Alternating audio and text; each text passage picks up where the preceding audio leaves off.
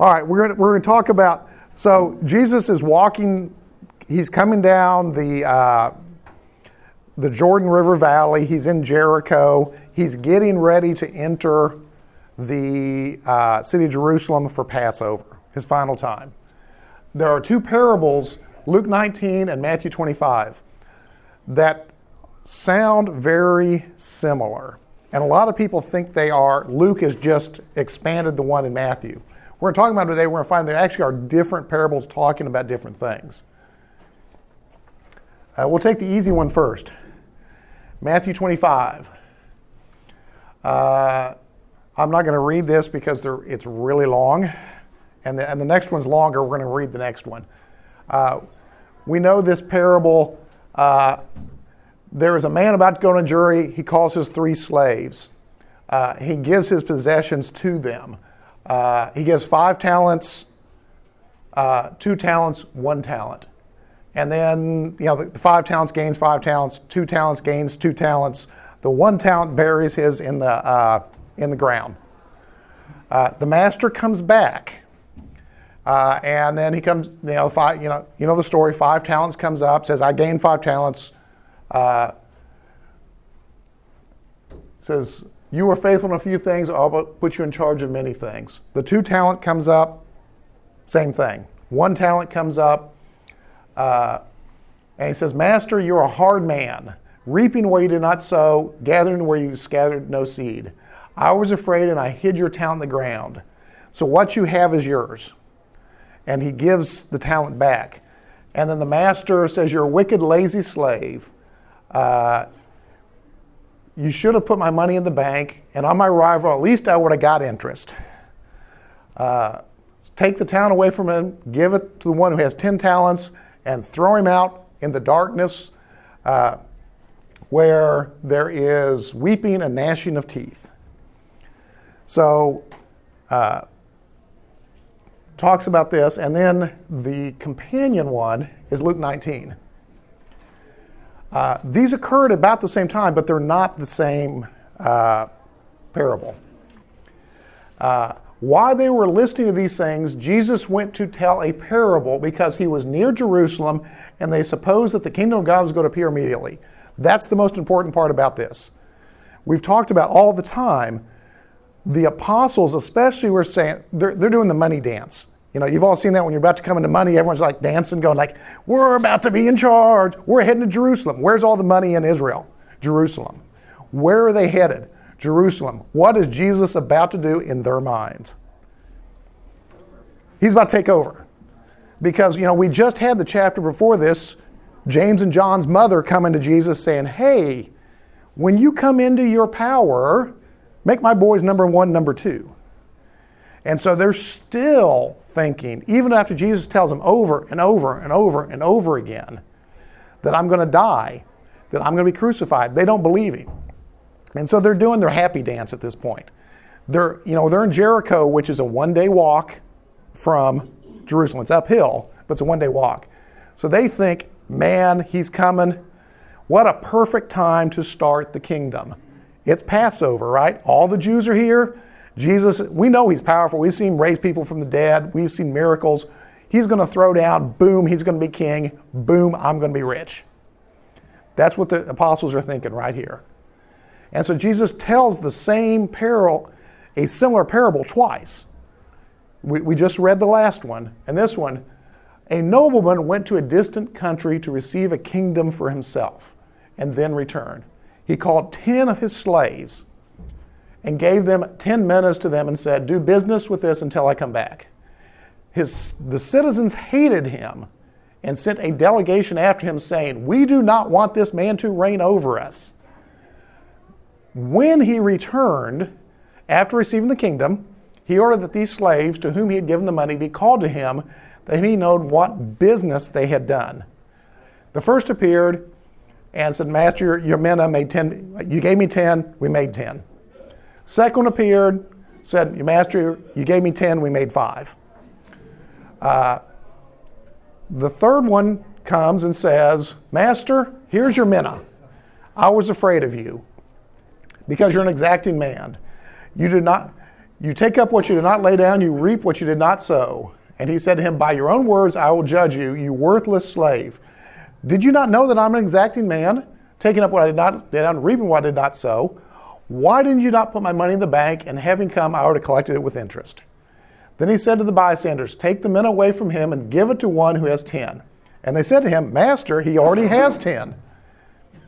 And I will tell you that to everyone who has, more shall be given, but to those who do not have, even what he does have will be taken away.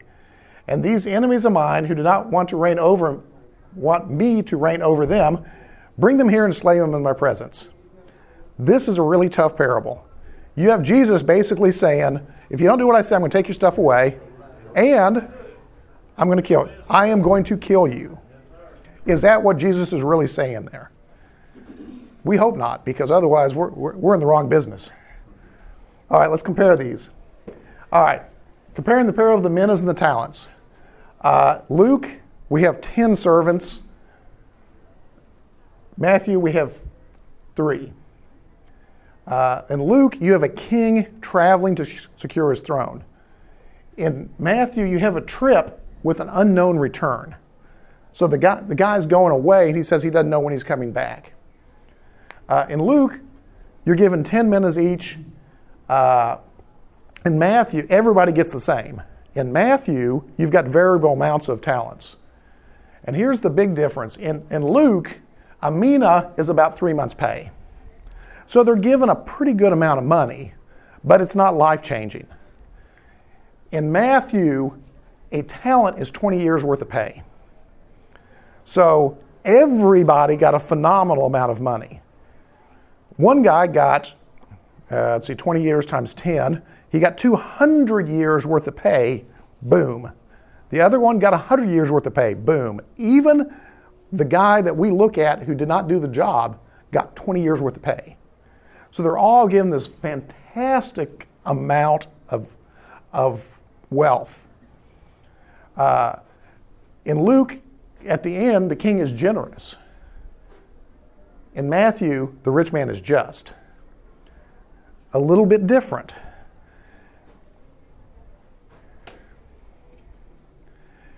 All right, let's talk about one of the big things. The word, he uses the word here, your, most of your Bibles probably translate it servant. That's not the Greek word here. The Greek word is clearly slave. It's, uh, slaves are pretty simple. They were very, very frequent in the first century. In fact, uh, most people will tell you that in the city of Rome, which at this obviously controls everything at this point in time, Rome had a population of at least a half a million people, which in that, in that age, you know, day and age was an incredible amount of people. 90% of them were slaves. Slaves was different because there were varying degrees of. Sl- most slavery in those days was you had a job to do, and once you did it, you were you could go do what you wanted, and that there was hierarchy amongst the slaves, so that the guy who owned everything, everyone else under him are his slaves. But you had slaves. We, we know from Roman writings there were slaves who owned other slaves. It was not unusual that as you gained money, you would buy slaves to run your own business. And so in Rome, we had businesses that were owned by slaves, run by slaves. And so the, the key is slaves are owned. You really only get one choice as a, as a slave. You either obey or not obey. And that decision res, results in life or death. You don't get you don't get to pick. Servant is, you know, we, we like servant because you know if I don't like servant, man, I'm out of here. You're a slave, you're not a servant. You either say either obey or I don't obey. And the master has the right, if you do not choose to obey, he can kill you. That's slavery. And so the words are intent in both these parables, they're exactly the same word. They're slave. And so what Luke and what Matthew are trying to say is you are you are God's or Jesus' slave. You get to choose whether you obey him. And once you choose to obey him, then you become his. So th- that's in both these parables. Would the slave of a slave have life or death power over his slaves? Yes. Uh, and then uh, you could, you could theoretically buy your freedom if your master chose to grant it. But one of the more interesting parts of the uh, tax law in Rome is it was more expensive to free a slave than it was to sell a slave. Because they knew, they knew if you freed a slave, you would not get to collect the tax on him anymore. And so you actually, there was actually a tax on freeing slaves. It was 5% of the value of the slave. So if you wanted to free him, you freed him, and, but you had to pay the government 5% because there was a head tax on slaves. And so if you're not a slave, if, you're, if, you're a free, if you're a free man, it's a different tax bracket. So, you know, it, it, you know, Doug will tell you, it all comes down to money, right? All comes down to taxes and money. It, that's death and taxes. That's right. It's all about taxes. All right. So, Matthew and the talents. Uh, this gift that, that they're giving us is all incalculable. I mean, to the average person of that day, this was an unbelievable amount of money. All three of them got that same incalculable gift. And kind of the, the meaning of this was do the best with what you are given because you know, there are variable amounts given. And he's, no matter what the response was for people who did his will, it was your good and faithful servant. And so that's kind of the message he's telling them. And more importantly, the message that he's telling them is remember, this is Jericho leading up to the, to the entrance of the city is you don't know when I'm coming back. Because again, they're thinking Jesus is about to establish a kingdom. And what he's trying to tell them is, I'm going away and you don't know when I'm coming back. So you have to be faithful while I'm gone. So that's, that's the biggest uh, message that this parable gives. It does not give them at the time because, you know, they're still thinking, especially triumphant entry, which is the next day, they think he's about to be king. But it's one of those things that, you know, after the crucifixion, after the ascension, all of a sudden you can see all these guys think as they're writing these books down, going like, oh, that's what he meant when he said this. He's coming back, he'll come back, but not, we don't know when. All right, let's talk about Luke 19. Far harder parable. Uh, there are a lot of things in this. Uh, let's start with First of all, where does Jesus get these? You know, we talked about a lot of these are rabbinic stories. This parable is actually a true story. You know, the, the names are changed to protect the innocent. That's what this story is. Changed to protect the guilty. Or the guilt, in this case, the guilty, yes. Uh, everybody in Palestine would have known this story. As soon as he starts it, they recognize this story. It happened twice. Herod the Great 40 BC. And then his son, Herod Archelaus, in 6 AD, did exactly what happens in this parable. Uh, Herod the Great, 40 BC, backed Antony and Cleopatra during the Civil War after Julius Caesar dies, or after Julius Caesar is assassinated. Uh, the world's greatest, you know, Stephen talked about how great a builder he was. He was a better salesman. He backs Antony and Cleopatra completely. He sends his troops to fight with them, he sends money to them. They, of course, clearly there's no Caesar Antony, right? So clearly he loses the battle. Antony's killed, Cleopatra commits suicide. Herod, at that point, what you have to know is he grew up with Augustus because Herod was a uh, hostage for his dad. So he was taken to Rome. He was educated with Caesar's children, who was Augustus. Uh, so he runs to Rome and throws himself on the mercy of the court and convinces Augustus Caesar that uh, he will be as great a friend to Augustus as he was to Antony and Cleopatra. And Augustus does not cut his head off and in fact gives him more territory and makes him, appoints him king of this area. So everybody knows that story. All right, Herod dies in 4 BC. He splits his kingdom up. See if I got a map. Here we go. It gets really confusing when we talk about the Herods because they all have the same name, second name. So he has four children one, two, three, four. Uh, he dies before uh, Herod does, so Agrippa becomes the next. Uh, they split, Herod dies, they split his kingdom up. Philip's out here, this is Antipas, this is Archelaus.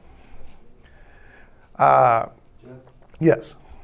because of the season, which Herod is alive when Christ was born? The great, The great. The dad. one- The Herod at the time. right, Herod at the top. He's the one that He controls everything in that era. He's the one ordered the murders. He is, as Stephen says last year, he is the most paranoid guy you'll ever meet. He, we know that he killed at least 10 of his children. He killed at least four wives. If he does not think you're on his team, if you're not on Team Herod, you're dead. The only reason these the four boys uh, probably survived is Herod died before he got paranoid about them. Ironic, since he's the traitor, that Yes. Well, well he, he he got away with it. well, of course, he knows it. Is he the Herod in Luke 19? No. Uh, Herod in Luke 19 is uh, uh, Antipas. Because Archelaus, uh, let's see if I've got another slide. Yes. Oops, sorry, sorry. Go back. Uh, Archelaus is uh, crowned ethnarch, which, which means leader of the people. He wants to be king. He is a horrible king he's not as he's not as good as his dad. And uh, in fact, in the ten years that he is uh, of the area, there are four or five uh, messiahs show up. There's a Simon, there's a Judah, there's a Paul. Uh, all of whom start rebellions. And so he decides that uh, the way you stop a rebellion is you kill everybody. And so there's a, there is a Passover where the temple is full. Archelaus takes the troops, kills everybody in the temple 6,000 people. That, by the way, is not how you pacify people, especially the Jews. Uh, and so he says, Yeah, I'm the man. I've just killed 6,000. Everyone's pacified. I'm going to Rome and asking my buddy Augustus, again, who he grew up with, where he actually grew up with Augustus' son, uh, make me king. So he hands all his stuff off to people, all his slaves and servants. He goes to Rome. The Jews send a uh, group of people behind him saying, We hate this guy, don't make him king. And Augustus is kind of balanced between it. And then while he is there, a fifth Messiah shows up and occupies Jerusalem. And uh, Quintus, who is the governor of Syria, we know this because he was the governor when Jesus was born. It says in the time of Quintus there was a census. Quintus is the governor. Quintus is the uh, uh, oh, what's his name? Die Hard. Uh, Bruce Willis. He's the Bruce Willis of Rome. All right. Uh, everybody knows him. He is the greatest military hero. So while Archelaus is in Rome, there's a rebellion in, in Jerusalem. So, Arche- so Quintus has to bring his division, his legions down to Jerusalem. He pulls the Roman thing. He, he also kills everybody, but Romans are supposed to do that. Uh, and so he pretty much cleans the city out, and he writes a letter to Augustus and says, Archelaus is an idiot. Do not put him in power. And so Archelaus is banished to Gaul. And uh, proconsuls are appointed for this area, which is, we all know, Pontius Pilate, Festus, and Felix in, in that order. So that's how, so this story that Jesus is telling is based on a true story. The people just need to know which direction is he going. Which, which story is he telling? Is he telling about Herod the Great or is it about Herod Archelaus? And Jesus takes, like everything else, twists the story. This is not about the king, this is about the people. So in Luke, uh, what we're talking about, are we talking about profits or are we talking about faithfulness in, the, in this particular uh, parable? The parable, uh, the words we need to look at are the, the words business, until, and by your own word. We talked about slaves. All right. Do business with this until I come back. Are we talking about profits or are we talking about faithfulness?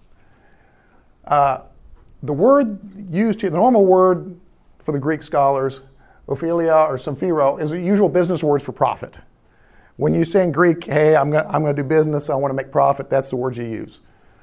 Luke, who is a very educated Greek, uses a word here that's used nowhere else in the New Testament, which I can't even pronounce. This word.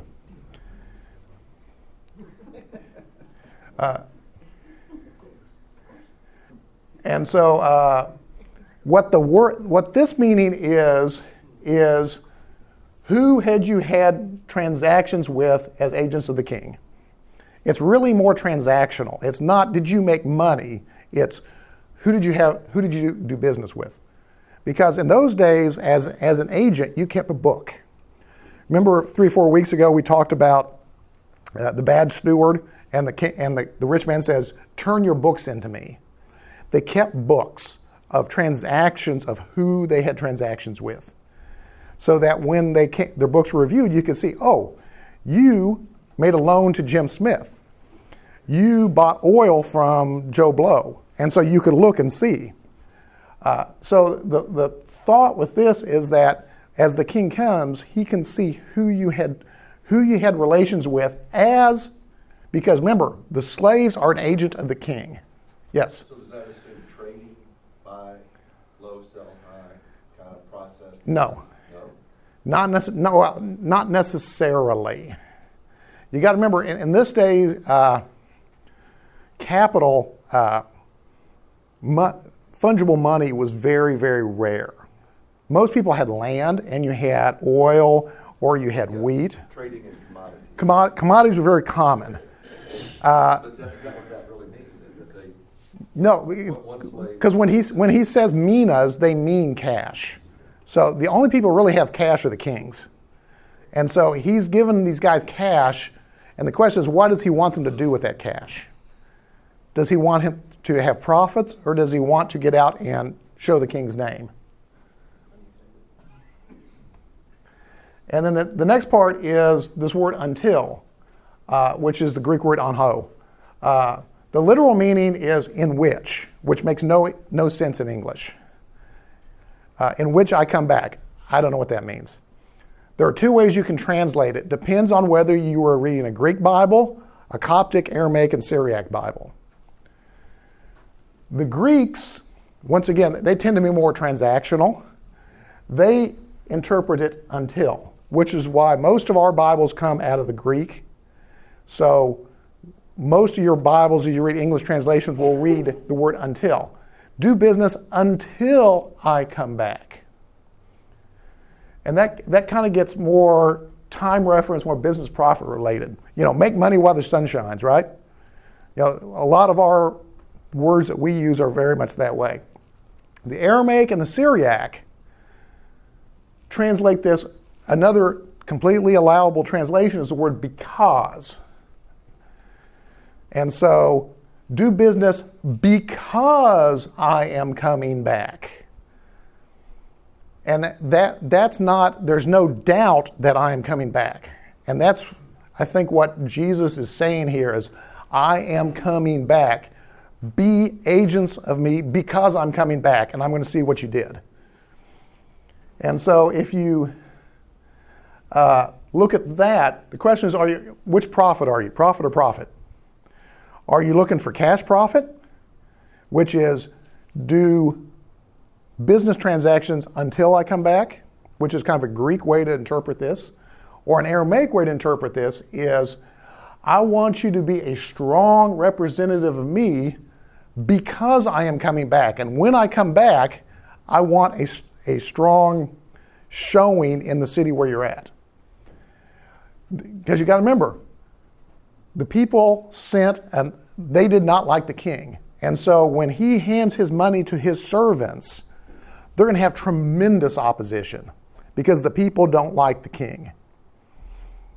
And so it's not and so when you you had become agents of the king which essentially think I am opening up the bank of, we'll, call, we'll call Jesus the king, the bank of Jesus. So I am, or I'm opening up the, I'm going to take that money and I'm going to trade uh, carpets. So this is Jesus' carpet shop. And so everybody knows who, you, who owns the shop. It's not you, it's the king. Uh, it's uh, what comes to mind is, I've, have you ever been to the Tower of London? There's a gift shop right outside the door of the Tower of London. The Queen owns that gift shop. Because I found out when I went in there, because the Queen does not have to pay sales tax. Did you know that? So it's a great place to buy souvenirs. There's no sales tax on your stuff. And it says on the receipt, property of Her Majesty the Queen. And so that's kind of the, the feel that you're getting here is that these 10 slaves are out here. Uh, he doesn't care that much that they make money. What he wants them to do is to be strong advocates for him while he is gone, so that the people don't forget who the real king is. And so they want them to be strong in the face of opposition, but you know the people are not going to like them because otherwise they would not have sent the the, the embassy to uh, Rome to stop the king. Uh, so that's so a it's so depending on who you, who you like, the Greek or the Aramaic translation, the Greek is more make money while you can until I come back. The Aramaic view is more I want you to be out amongst the people being a strong representative of me because I am coming back. I like the concept of because I'm coming back because it, I think it fits with what Jesus is telling them, which is bad things are about to happen. They don't believe bad things are about to happen, but they are. You know, he's coming into the city. It's going to be Holy Week. At the end of the week, he's going to be crucified. And they're going to be going, he's gone. And then he shows back up, and then he goes to heaven. And so, as they think back on this, I think that concept of be strong for me because I am coming back, I, I think is how, to me, this is a, a, a the way I would, I would like to translate that. So, if you want to know one thing about this parable, be for me in front of all the people because I am coming back as king. Because remember, when he goes away, he's establishing the kingdom. The, the, man, the person in this story is going away to be given the kingdom. So when he comes back, he is the king. He is not, he is not you know, in he is not just ruler. He is the king, which is the power of life and death. Kings have the power of life and death. All right, let's talk about how they, how they respond to him when he comes back. Uh, it's interesting in this because the slaves all say that the two slaves, it's very interesting. We don't hear from slaves three, four, five, six, seven, eight, nine. We just hear one and two and ten. Uh, they, all say, Your Minas has produced, not me, not my work. It's the, the recognition that all the good comes from the gift of the king. And, and so in both the Greek, it says the king's gift has done all the work, not the slaves. And more importantly, which is why I think this is more, he's asking them about how many transactions have they done as agents of the king, is that he does not reward them for profit. He says he rewards them for faithfulness. The fact that they are in, in the face of opposition, in the face that the king is not there, they are faithful to his name and that he, they do what he asked them to do. They, sorry, they did what he asked them to do. So that's why uh, I, I lean towards the because I'm coming back. All right, slave number three, which is actually number 10. Uh, and he said to him, By your own words, I will judge you, you worthless slave. Did you not know that I am an exacting man, taking up what I did not lay down and reaping what I did not sow? then why did you put, not put my money in the bank and having come, I would have collected with interest? All right, this is where culture comes into play. Because is Jesus saying he is a hard man? That he is a uh, robber baron? Because that's, that's one way you can look at this. what I think the uh, the king is saying here is the slave number three has a skewed view of the king. Because remember, in parables, there is always a righteous person. That's the, the way parables are structured. And so uh, the king here is the righteous person in this parable. Uh, slave number three, the first thing it is, he, had, he hid his allegiance. He, did not, he was not a strong proponent of the king. He was given this gift and he, he hid it. Uh, and he's, he, his fear of both the king and the fear of the opposition causes him to have a skewed view of the king. Uh, you have experienced me as a hard man. The king doesn't say, I am a hard man. What he says is, You have said that I am a hard man. You experienced me as a hard man. So it, it's a, I think it's a skewed view. Uh, once again, people of the book, Psalm 18, uh, they would have all known this psalm. With the kind, you show yourself to be kind. With the blameless, you show yourself to be blameless. With the pure, you show yourself to be pure. With the crooked, you show yourself crooked. So part of that is we tend to see people as we are. Uh, I mean, you, everyone knows, you, you all know people that are not 100% honest. And they tend to think that everybody else is just like them. You know, there, there are some people, you know, people that are a little bit lazy. And so in dealing with them, they think everybody else is as lazy as they are. And so you tend to essentially put on tinted glasses to see the world as you are. Uh, and so, what the slave actually tells the king remember, this is a Jewish king, Jewish law uh, is that the king is not a righteous person. Jewish law, you cannot invest money for interest. Can't do it. So the very fact that the slave tells the king, you should have done this, I could have done this, tells you that he is telling him he is not righteous. So the slave is throwing on the king uh, the fact that you're not a righteous person, that he is telling him, you, you, will, uh, you will do stuff that are outside the law. I thought the king told the slave, you could have at least. Right, but it's, it's, the same, it's the slave's skewed view of the king. The slave is insulting the king. No matter how he answers the king, and when he answers the king, you are a hard man, you, you reaped what you did not sow, you picked up what you did not put down. That's an insult to the king. To a Jewish person, that is a insult. Because you're saying you are not righteous. All right. He's a slave. What should the king do to him? If you insult the king, what happens to you? You die. Or for the, the Budweiser people in the room, you go to the pit of misery. Dilly dilly. Dilly dilly, that's right.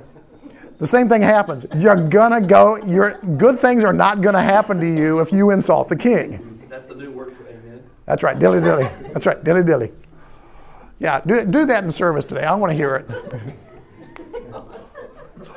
Uh, so the slave insults the king. He is supposed to die. I mean, this is public. This is not, you know, when, when you come in, this is, you know, think, uh, you know, the throne room, the king's on his throne. He's been appointed as king. He is calling his people up to him and said, Show me your books. Tell me who you had transactions with. Tell me, because the people who had had transactions with him are on the king's side, right? So if you go to the bank of the king to borrow money, or you sell oil or buy oil from the king, you're on the king's side. So when he says, Open these books, let me see your transactions, he wants to know who is on my side. And so they're doing this transaction, and then slave number three or number 10, whichever you want to view, comes up and basically flat out insults the king in front of everybody else, has no books to open. Yes? So could he have been burying it because he hoped the king wouldn't come back? Yes. That, or he was, he was afraid. he wasn't sure which way was going to happen. Because to be an agent of the king, you have to be out front going, hey, I am, you know, I'm, I'm representing the king. So to put that money out to work, you're, you're, because when you would sign up, you'd say, you're borrowing money from the king. It's not from me. And that's what Peter did. He kind of, when he denied Christ, it's the same kind of thing here. It, yes, it's very it's it's fear of saying I can't be in face of this opposition. I can't be strong for the king. And so he th- this fear rules slave number three. He he he doesn't he doesn't do he doesn't go on either side. He's trying to walk down the middle. He is not for the king. He is not opposed to the king. So he just hides his money. It really is like Peter denying. Yeah. He even insults him at one point.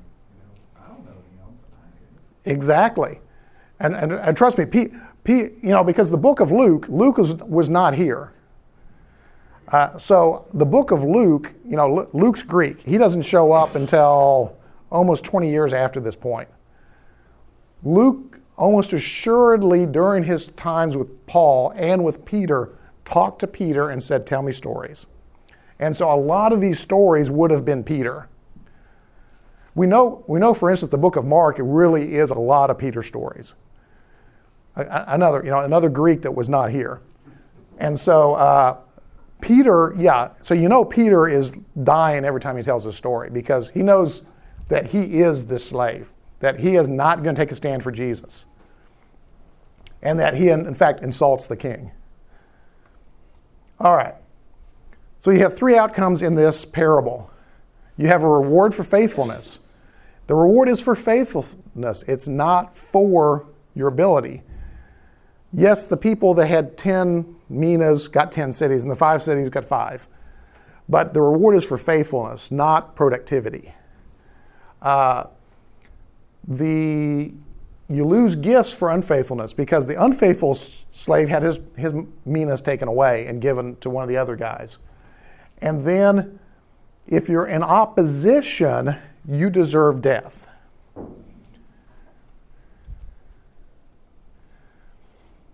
Uh, so, the lessons Jesus wants courageous public faithfulness.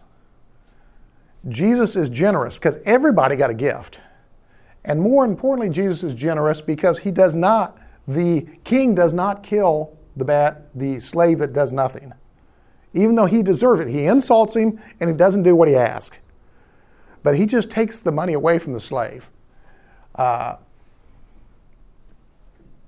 and then, which leaves the open the possibility of repentance. Because he, it's not, you didn't do it, boom. I mean, in the Matthew one, as soon, he, took this, he took the money away and threw the slave out, right? He's done. Here, this is an open ended parable. Uh, the, the slave number three, his, his fate is up in the air. You don't see it. Same thing for the opposition to Jesus deserves death because he is the king. They don't actually, the very last thing, they don't actually put the people that opposed him to death. He says, bring them here and put them to death in front of me. But he actually does not happen. So once again, it's this hanging, uh, the, the open ended uh, parable at the end that to oppose Jesus deserves death. But th- there is the fact that the whole thing is that Jesus, the king, is generous. He gives people, he doesn't necessarily treat you the way your actions deserve to be treated. But I, I will admit that that may be overreading a little bit on this because parables tend to have one main theme. The main theme is courageous public faithfulness for this. Again, if you, remember, if you remember one thing out of these parables, this is this Be for me in front of all the people because I'm coming back as the king. That's what Jesus is telling his disciples coming in in the city of Jericho, walking up to Jerusalem. That's not, what, that's not the message they got until later. But that's what he's telling them with, with this parable. I'm coming back as the king. I want you to be faithful witnesses for me until then. They, they were hoping they were going to be faithful princes of the kingdom when he crowns himself king in five days.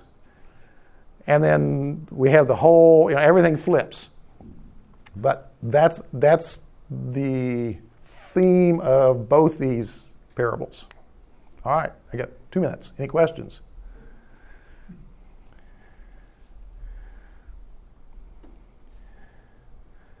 I'll just say that, that that's what makes it alive for us today and not just a story from two thousand years ago, because that's still what we're supposed to be doing. Being faithful representatives of the king. and that you're, you're given gifts from the king. Uh, you know, the, the gift is, uh, depending on which one you want to pick, the Matthew one or the Luke one, either a lot of money or a whole lot of money, uh, an incalculable amount or a large amount. But the same thing, everyone's given gifts, and that it's how you how you are faithful with those gifts as a representative of Jesus is how you are uh, judged. So the judge. Participation grade, not a did you get an A? That's correct. There's not an A, B, C, D in this. This this is pass fail. Uh, if you're a faithful uh, public follower of Jesus, you pass. If you're not, you're going to fail. Do you think too, because he tells us right after Zacchaeus, the story of Zacchaeus, and Zacchaeus talks about how he's going, or how he has. I mean, it's different ways of looking at how he talks about what he's going to do with his money as a tax collector, and Jesus compliments him for how he's going to steward the money that he takes in as a tax collector. And right. Do you think there's some pointing to? Oh, I, I think it's because the, the good Jews would have thought Zacchaeus is a bad Jew. He's a tax collector. If and so when Jesus looks at him and says, "You are a disciple of mine. You're going to heaven," essentially is what he tells him. Everyone's going, "Wow! If he can get in, I'm far more righteous than him. I'm a slam dunk." And then Jesus comes with this story, which is it's not it's not an ABC, you know, Zacchaeus is a D, he, you know, he passes the course just barely, and I'm an A. It's who do you represent in your life? Are you a representative of the king? It's not, you know, are you an A student or D student? It's are you representative?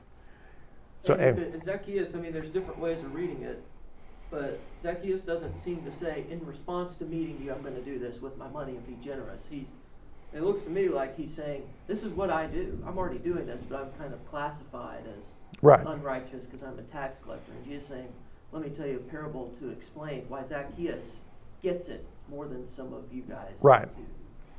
See, I Eh, always. Yeah, go ahead. chasing the Zac- Zacchaeus thing, I always took it that that was transformational. And then somewhere when I was studying that, like Zacchaeus' response, and I, and I may not have the number right, and I'm intimidated to say it because of all the scholars, but like to make restitution, I, want to think it was like 25% of what they had taken. They had to give back and then an additional 25%. I could be off on that. And so Zacchaeus is coming back and doing more. And maybe that's just because I wanted a heart transformed. But, you know, that, that Zacchaeus was just so overwhelmed with the presence and the grace of Jesus that Right. Yeah. It's, it's that it's that thing of Zacchaeus has become a public. Zacchaeus is saying, "I am all for you, Jesus," to the point that everything that I have belongs to you. And so if I've if I've done anyone wrong, I'm restituting that however many hundred More than I'm percent. Yeah, however many hundred percent he's doing. And then then he comes immediately to this parable saying, All right, you know, I want you all to be Zacchaeus. Yes. Uh, what if there is no coming back? What if, what if you just said, be for me in front of all the people? Is living the life that Christ lived and propounded in his public teaching, like the Sermon on the Mount, is that enough for me? Well, I mean, Would, would I do this? Would I do well, I mean, Paul, Paul, Paul says if there is no Jesus coming back, we are the the worst of people because be- because we do stuff that nobody else would do. I don't know if I need to buy into that though. I know you have to talk to Paul. He he outranks me in the hierarchy. All right. So next week we'll do a little bit of uh, review. Look look through. I'm, I'm going to try to figure out how to send everyone the email without it being like 10 megs long. Uh, with all the slides, and you can go back to some of the parables, and we can talk about questions that you may have. We'll, we'll bring some points out we may have wanted to make in some of the earlier slides, and kind of review where we started and where we're at. All right. See you next week.